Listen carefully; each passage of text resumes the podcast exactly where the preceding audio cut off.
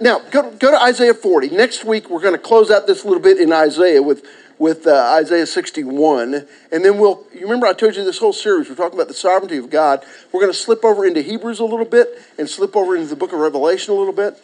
And uh, I'm kind of enjoying this study, and I'm really loving mining um, Isaiah. So, Isaiah 40, one of my favorite chapters in the Bible. Let me give you a little bit of background.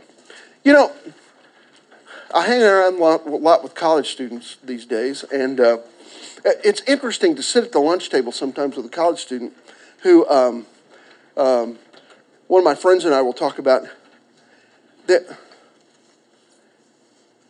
they don't even know how ignorant they are. Fair? You know, that's the height of ignorance, isn't it? I mean, I know I'm ignorant, all right? But how would it how would it be to be ignorant and not know you're ignorant?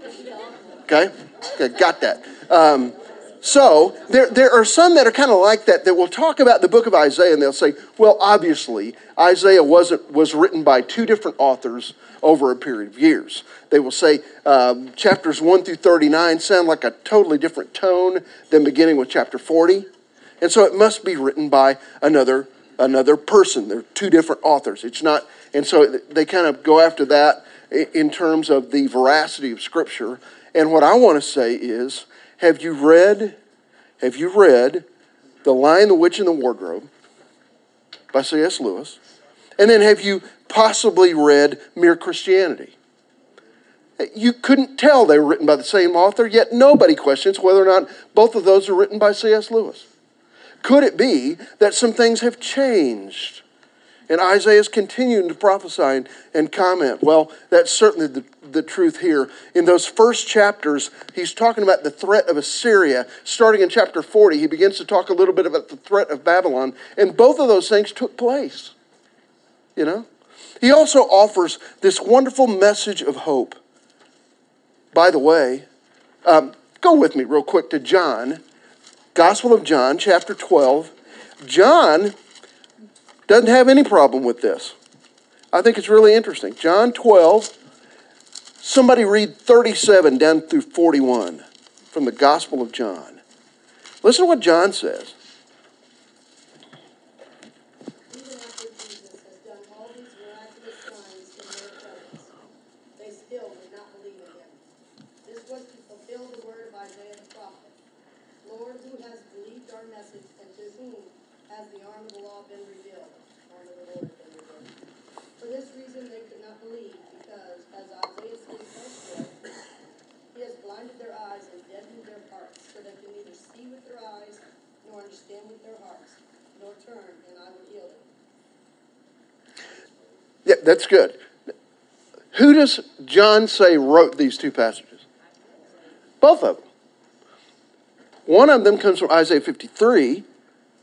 who is kind of in this Deutero Isaiah book that some claim.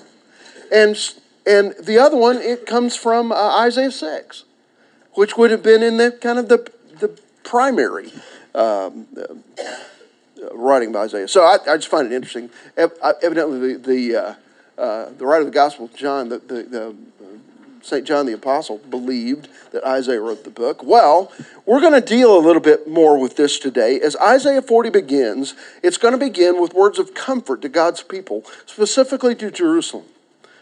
Now, he's been talking about their hard service for the last several chapters, leading up to especially verse 5, 6, and 7 in chapter 39. But there's more in the future he's going to say than just kind of a, a homecoming from uh, Babylonian captivity. In fact, Isaiah 40, verse 3, this chapter we're in today, is going to talk about. Um, it's going to talk about preparing the way of the Lord.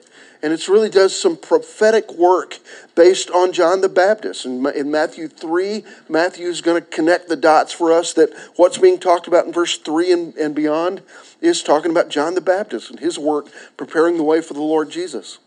Well, um, so what we want to kind of deal with a little bit here is um, uh, this issue that the Bible is telling us about hope for the future, and that God is still in control. If Isaiah's predictions seem too good to be true, then perhaps his hearers need to reevaluate their view of God about whom Isaiah spoke. Maybe God was more than capable of doing everything the prophet said he could do. And you and I know, with the benefit of history, that he was absolutely right. Okay, let's start now. We're going to go down to verse 21. Steve, can I get you to read 21 down through 26 and we'll kind of get going here? Do you not know? Do you not hear? Has it not been told you from the beginning? Have you not understood from the foundations of the earth?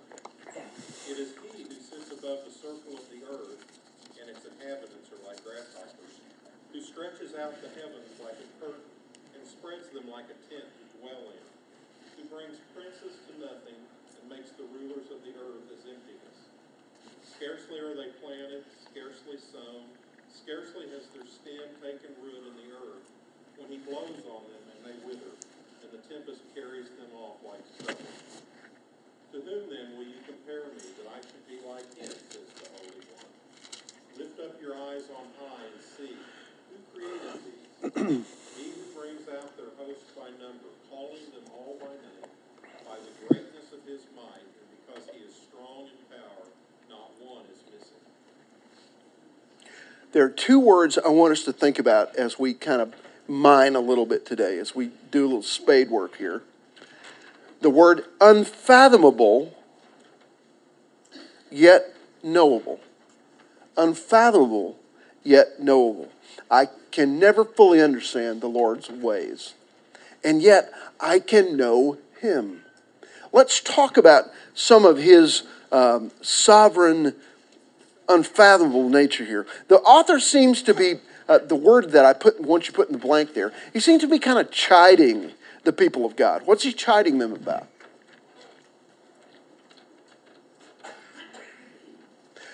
It's interesting. I think he's saying, you ought to know this already. You ought to know this already. Look back at um, same chapter, verse 12 to 14. Okay? We're going to back up just a little bit. Okay? Who has directed the Spirit of the Lord, or who has his counselor, has informed him? With whom did he consult, and who gave him understanding, and who taught him in the path of justice, and taught him knowledge, and informed him of the way of understanding? Did anybody have to inform God? Is, is his understanding lacking? No, that's the implied answer to that. Um, a long time ago, I, was working with some discipleship groups. We would always work on. Um, that. there's a passage from the from the end three end three verses or so of Hebrews five, where he says, um, "Though by this time you ought to be teachers, you need someone to teach you the elementary truths of God's word all over again."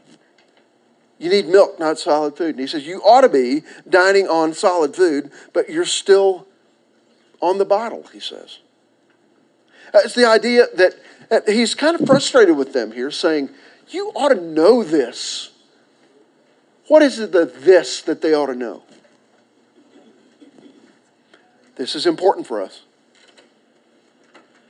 God is in control, sovereign over all this stuff.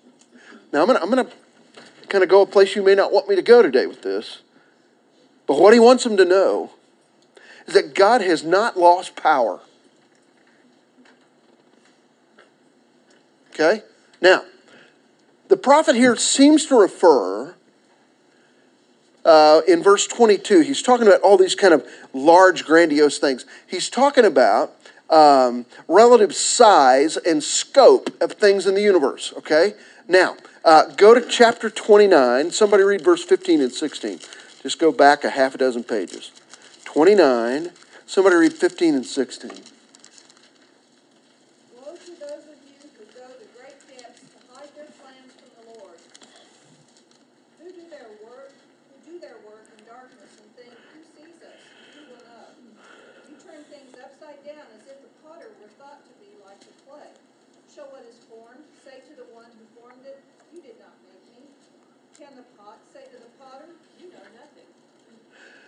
Who's the potter and who's the clay? Uh, is that a rhetorical question, too? Who's the potter and who's the clay? Uh, it's literally that ludicrous example here. I read a story this week about a guy by the name of E.O. Wilson. Uh, he loved the great outdoors as a youngster. He became a fisherman. He loved to go fishing. He was born in 1929, and this meant that there was no electronic gadgets to keep him in the house, so he's all, all time out fishing. Well, one day, his pleasure turned to pain when he injured his eye with a fish hook. Um, yeah, boy, it made me groan too, while he was fishing. And he didn't tell anyone about it. So his parents eventually took him for surgery because a cataract had kind of formed over this eye, and that eye would never be the same. But what was interesting is he compensated with his other eye. Um, he ended up not only with full vision in his left eye, but and really only with, with vision in that eye, but with sight in that eye that tested at 2010 on the eye chart, so better than 2020 what that resulted in is that he had the ability with this one eye to see intricate details of the smallest kind and he was like to be outdoors so he started studying insects smallest wonders of nature spe- specifically butterflies and ants and wilson became one of the world's foremost entomologists but here's what he said okay now remember He's lost an eye. He's looking at all this detail with the other eye and learning some of these most wonderful things about God's creation. And he says this He's de- He declared, For the sake of human progress, the best thing we could possibly do would be to diminish to the point of eliminating religious faith. Isaiah talks about blindness here. Which blindness is worse? The one that happens as a result of an accident or, or some birth defect? Or is it the blindness that I choose? It's all around me. For this guy, the intricacy of God's creation was at his fingertips his entire adult life. And yet,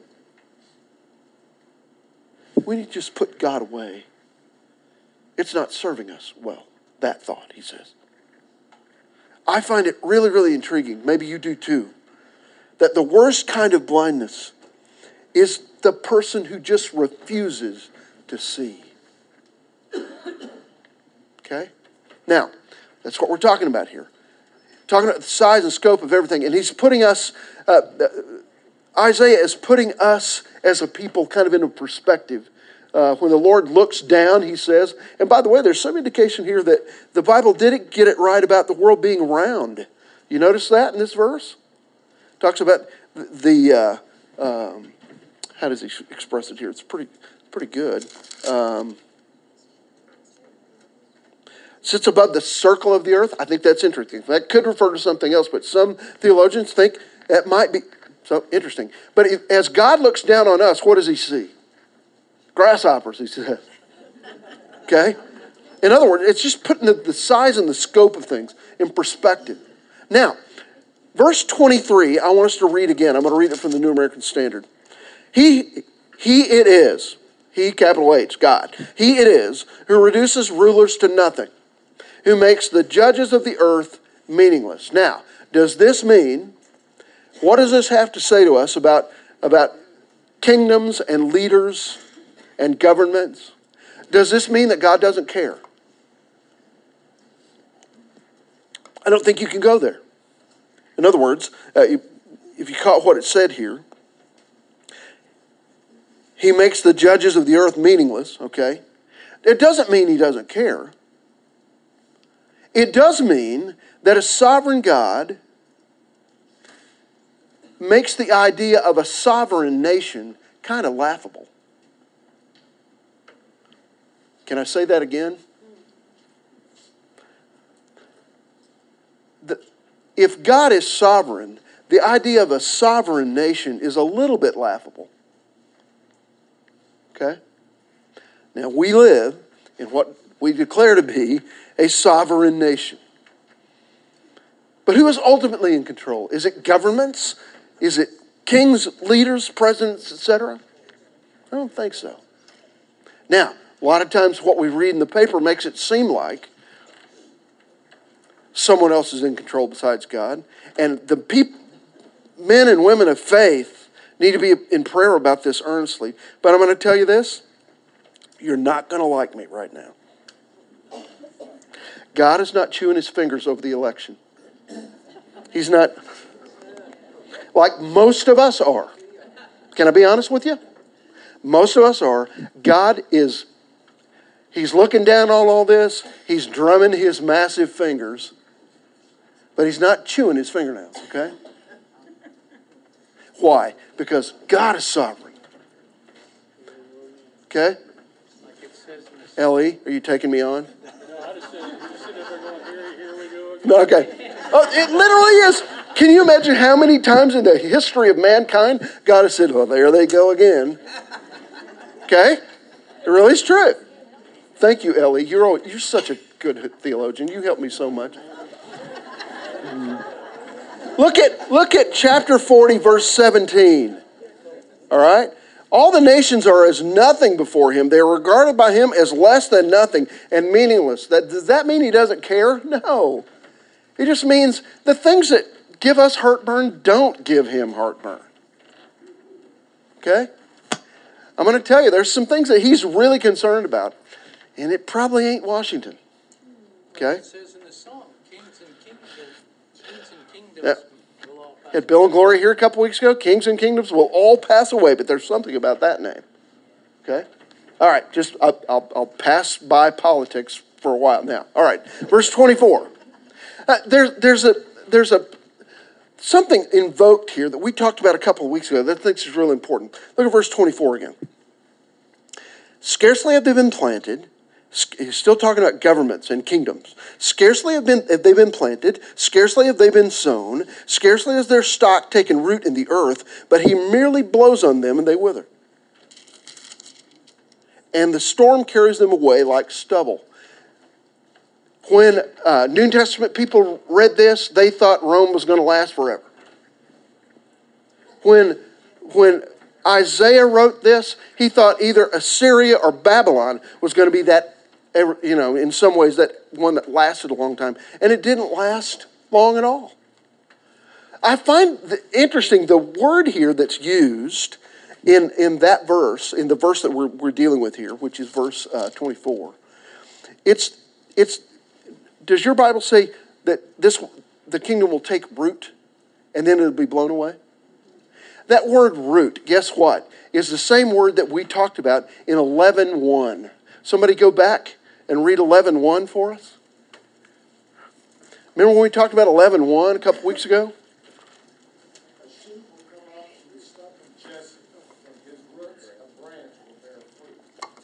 The same word the branch, saying it'll take root. I think this is a play on words somewhat, where Isaiah is saying, you want to you want to count on something that to take root is going to last?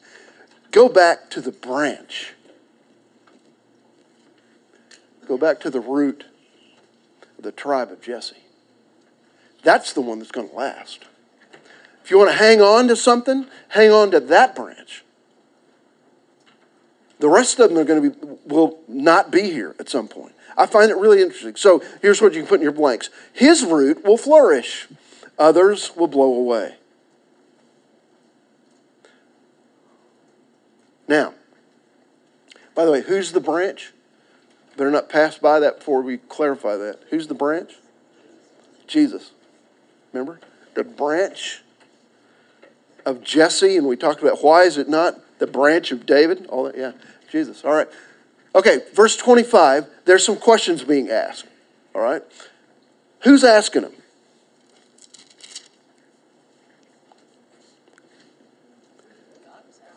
God is, okay. If your Bible's like mine, the, the name, the pronoun me is capitalized. What does that mean? It, the big me. The big me, okay. I am. That's what is that, okay? So he says, he says here, To whom then will you liken me that I would be his equal? Says the Holy One. Now, the answer to the question here is who's saying this? The Holy One is saying this. Would Isaiah know anything about the Holy One? It's interesting, by the way. Isaiah uses this phrase to describe God, the Holy One. He uses that phrase more than any other biblical writer. A half of the usages of the Holy One in all of Scripture occur in the book of Isaiah. Half of the references in the Bible that talk about the Holy One come from Isaiah. Not only that, but if you go back to read Isaiah 6, Isaiah encountered the Holy One. I saw the Lord high and lifted up, and his, his train filled the temple. Remember that whole story? He knows who the Holy One is. So he's quoting here the Holy One is kind of asking these rhetorical questions Who is greater than me? Who is more sovereign than me? And then, verse 26, he gives us kind of an argument here for the sovereignty and I'd put the word supremacy here of God. All right? He says this Lift up your eyes on high and see who has created these stars. The one who leads forth their host by number. He calls them all by name. Because of the greatness of his might and the strength of his power, not one of them is missing. Uh, by the way, this was centuries before Hubble. Okay? Uh, have you seen the commercial on, it's probably late night TV, but the commercial where the, it's called the International Star Registry? Where you can, I'm, I'm thinking about doing, don't tell Rhonda that, that I'm thinking about doing this for her birthday next year. Having a star named after her, okay? Remember, you can name a star and then give the, give the certificate to your loved one. I'm thinking, I would have to sleep in the garage for six months if I gave her. For one of the reasons, who calls the stars by name according to the Bible? Not me, and not some clown who's making money on registering all this stuff. Okay? God calls the stars by name. He knows where they all are. There's never been a supernova that's burned out that he didn't, wasn't aware of. Oh, I lost one. No, isn't it? Okay? Isn't it incredible to you as it is to me? This is an argument here for God's supremacy. Okay, let's read some more verses. Somebody go to 27, read down through 31, and I'll try to get us ended on time. May read it? John, can you get it?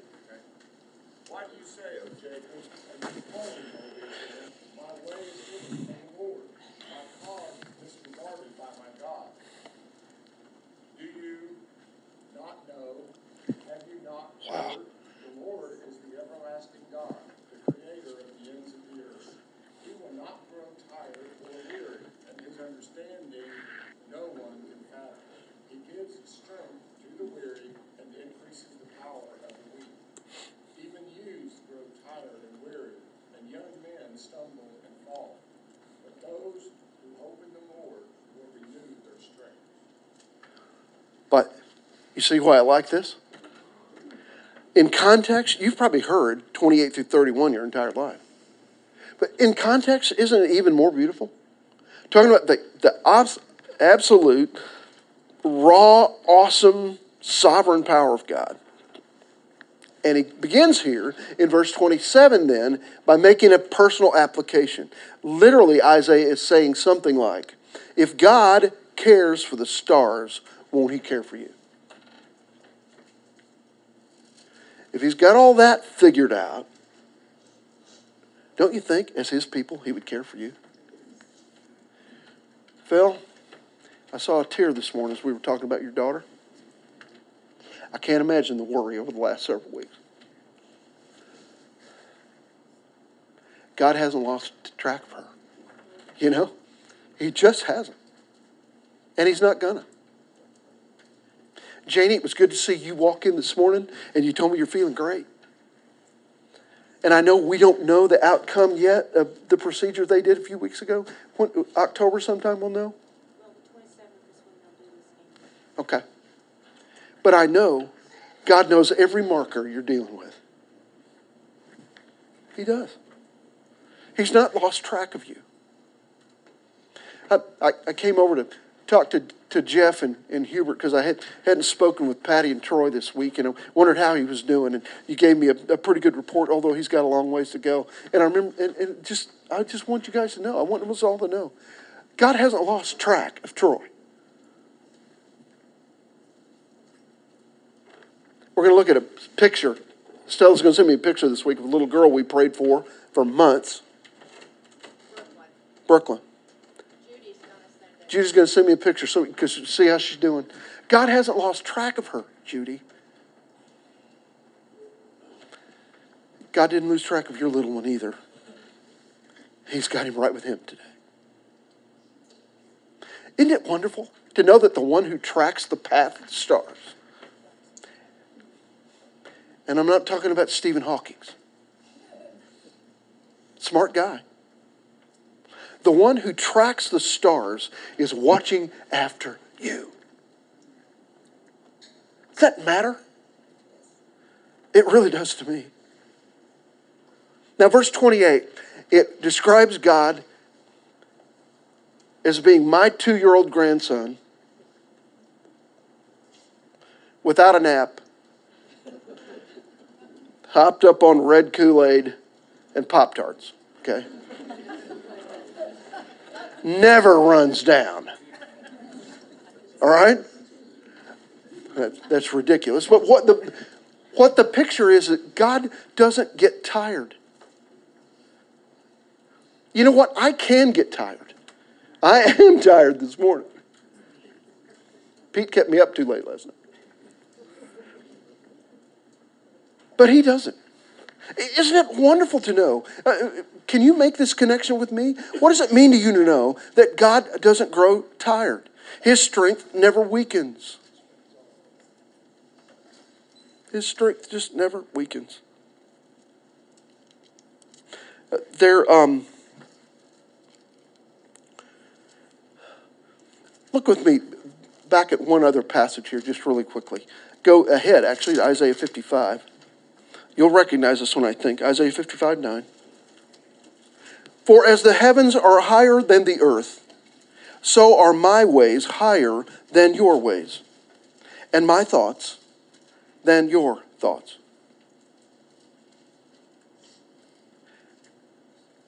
Remember, I talked about sometimes we kind of feign, we kind of fake understanding?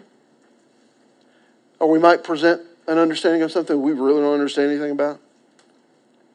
God gets it all. He has this way about him, this understanding about him that surpasses mine and surpasses yours. His strength never weakens. I can rest because he doesn't. I can cast my burden on the Lord because, according to Psalm 121, when I'm asleep at night, He is vigilant over me even while I sleep. What a beautiful thought. That He doesn't take a nap. he doesn't, when I pray to Him, He doesn't say, uh, dude, can I get back with you tomorrow? I'm kind of pooped.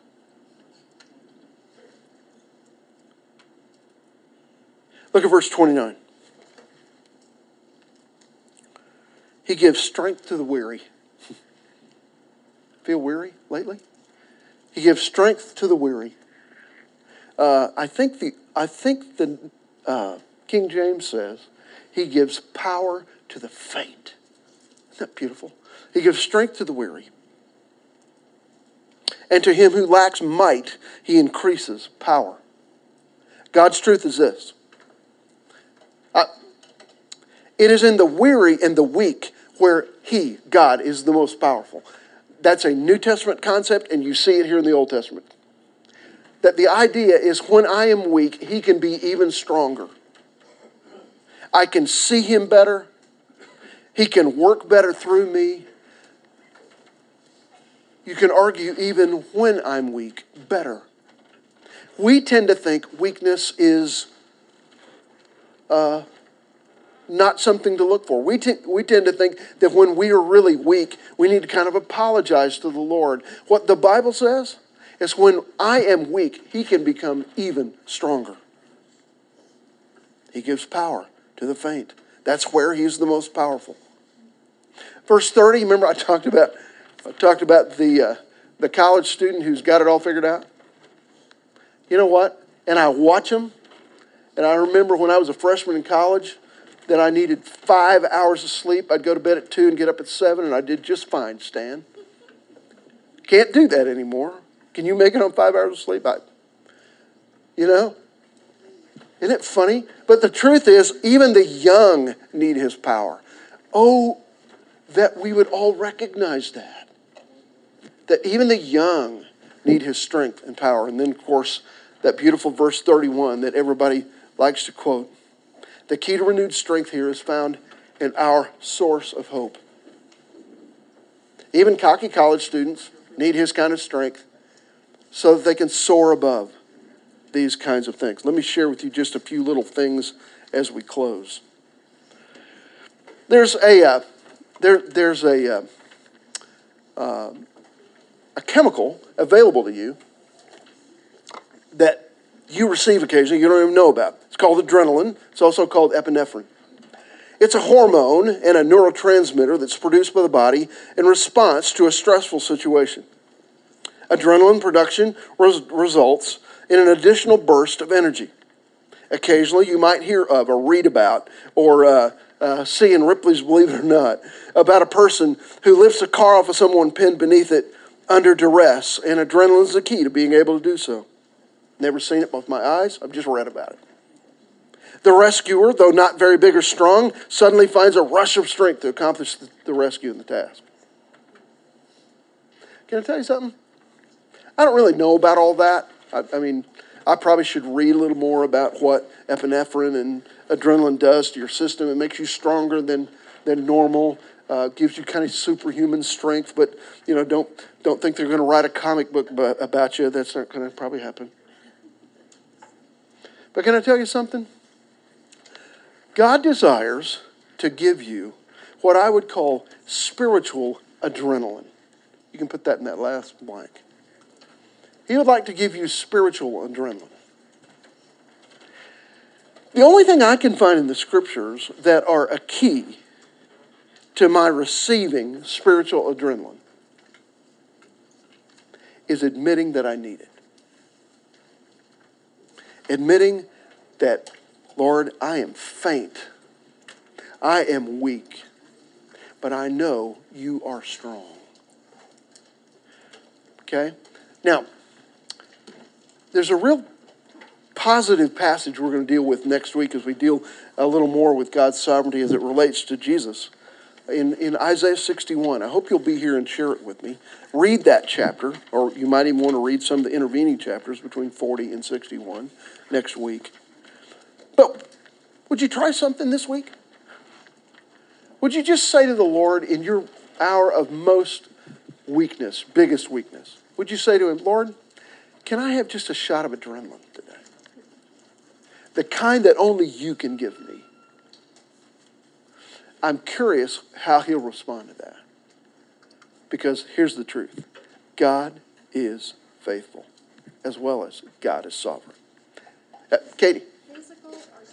Spiritual? spiritual adrenaline. Spiritual adrenaline. It gets me through some things I never thought I could, Katie. Great question. Thank you for clarifying that. We're not talking about Lord, I need adrenaline to lift a car off of somebody. We're talking about I need strength to get through something that I can't make it through on my own. He gives me spiritual adrenaline. I, I believe you can prove it to be true in 28 and 31 in our lesson today. Thank you so much. I'll see you next week.